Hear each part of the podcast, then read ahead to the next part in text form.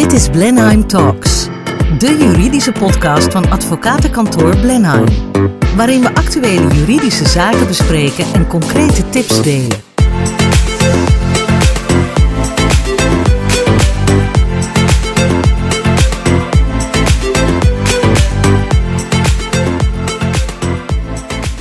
Mijn naam is Mark van Weren, advocaat bij Blenheim en deze podcast gaat over erfpacht. Ik heb de podcast genoemd Het ongeluk van erfpachters. En waarom is er dan ongeluk bij erfpachters? Dat heeft vooral te maken met rechtsongelijkheid. En dat zal ik toelichten. De wettelijke regeling van erfpacht is in Nederland eigenlijk heel gebrekkig. Dat zijn slechts 16 artikelen. En die faciliteren vooral de eigenaar van grond om erfpacht in het leven te roepen. Maar bescherming van de rechten van erfpachters zal je daar niet in vinden. Daarvoor moet je elders in het wetboek wezen. En dat is onhandig.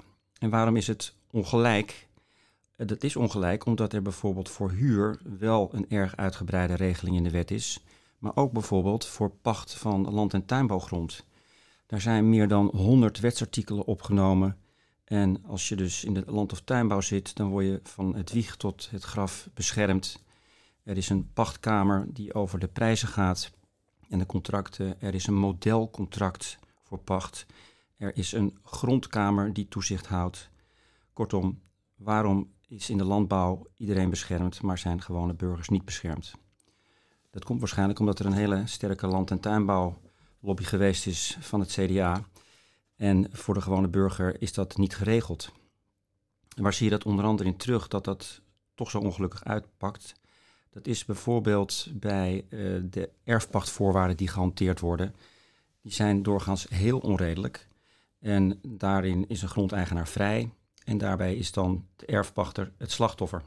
Als voorbeeld noem ik de koopgarantvoorwaarden. Dat zijn voorwaarden waarbij de overheid via woningstichtingen faciliteert dat iemand zijn eigen woning kan kopen.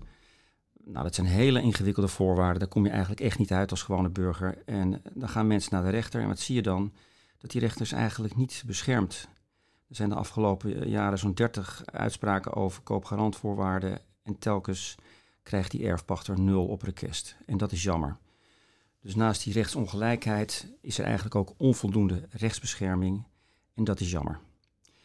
Het wordt wel beter, want onlangs heb ik de tweede druk van mijn boek 50 vragen over erfpacht afgemaakt. Dat komt binnenkort uit bij Kluwer.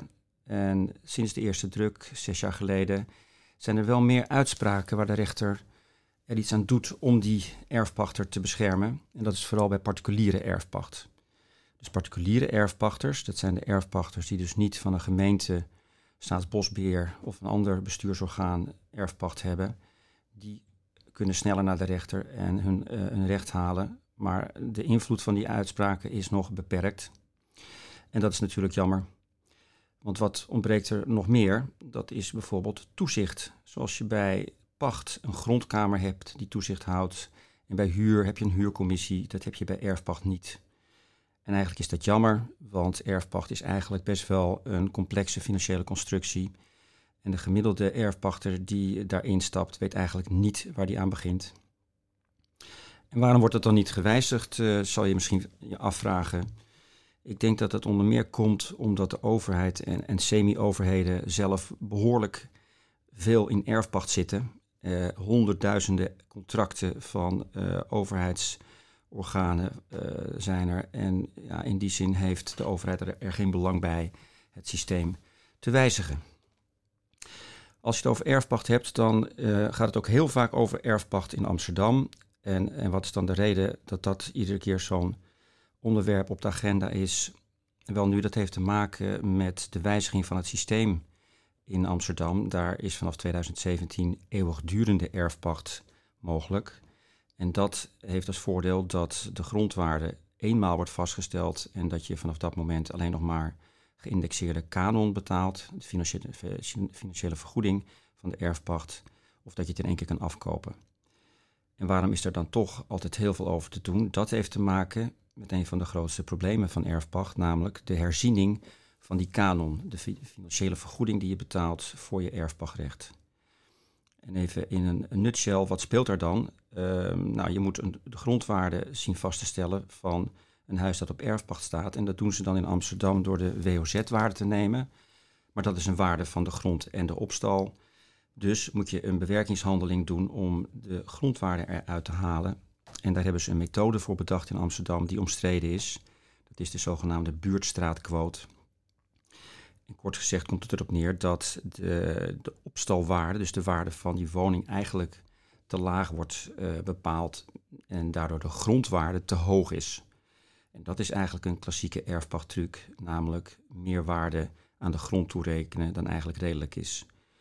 En daarom zijn heel veel erfpachters in opstand gekomen in Amsterdam, omdat ineens bleek dat de helft van de waarde van wat ze hadden eh, in de grond zat. En um, dat vinden ze natuurlijk niet prettig.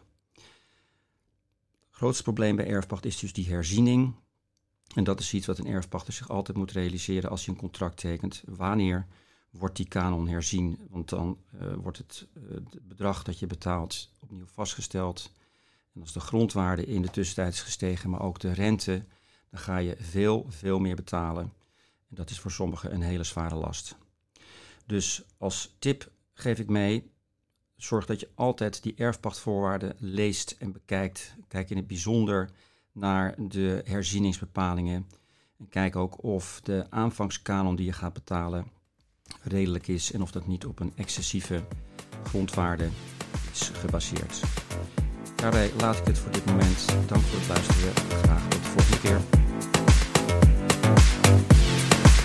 Dit was Blenheim Talks, de juridische podcast van advocatenkantoor Blenheim. Wil je meer weten over het onderwerp of heb je andere juridische vragen? Neem dan contact op via onze website of stuur een bericht naar mail@blenheim.nl.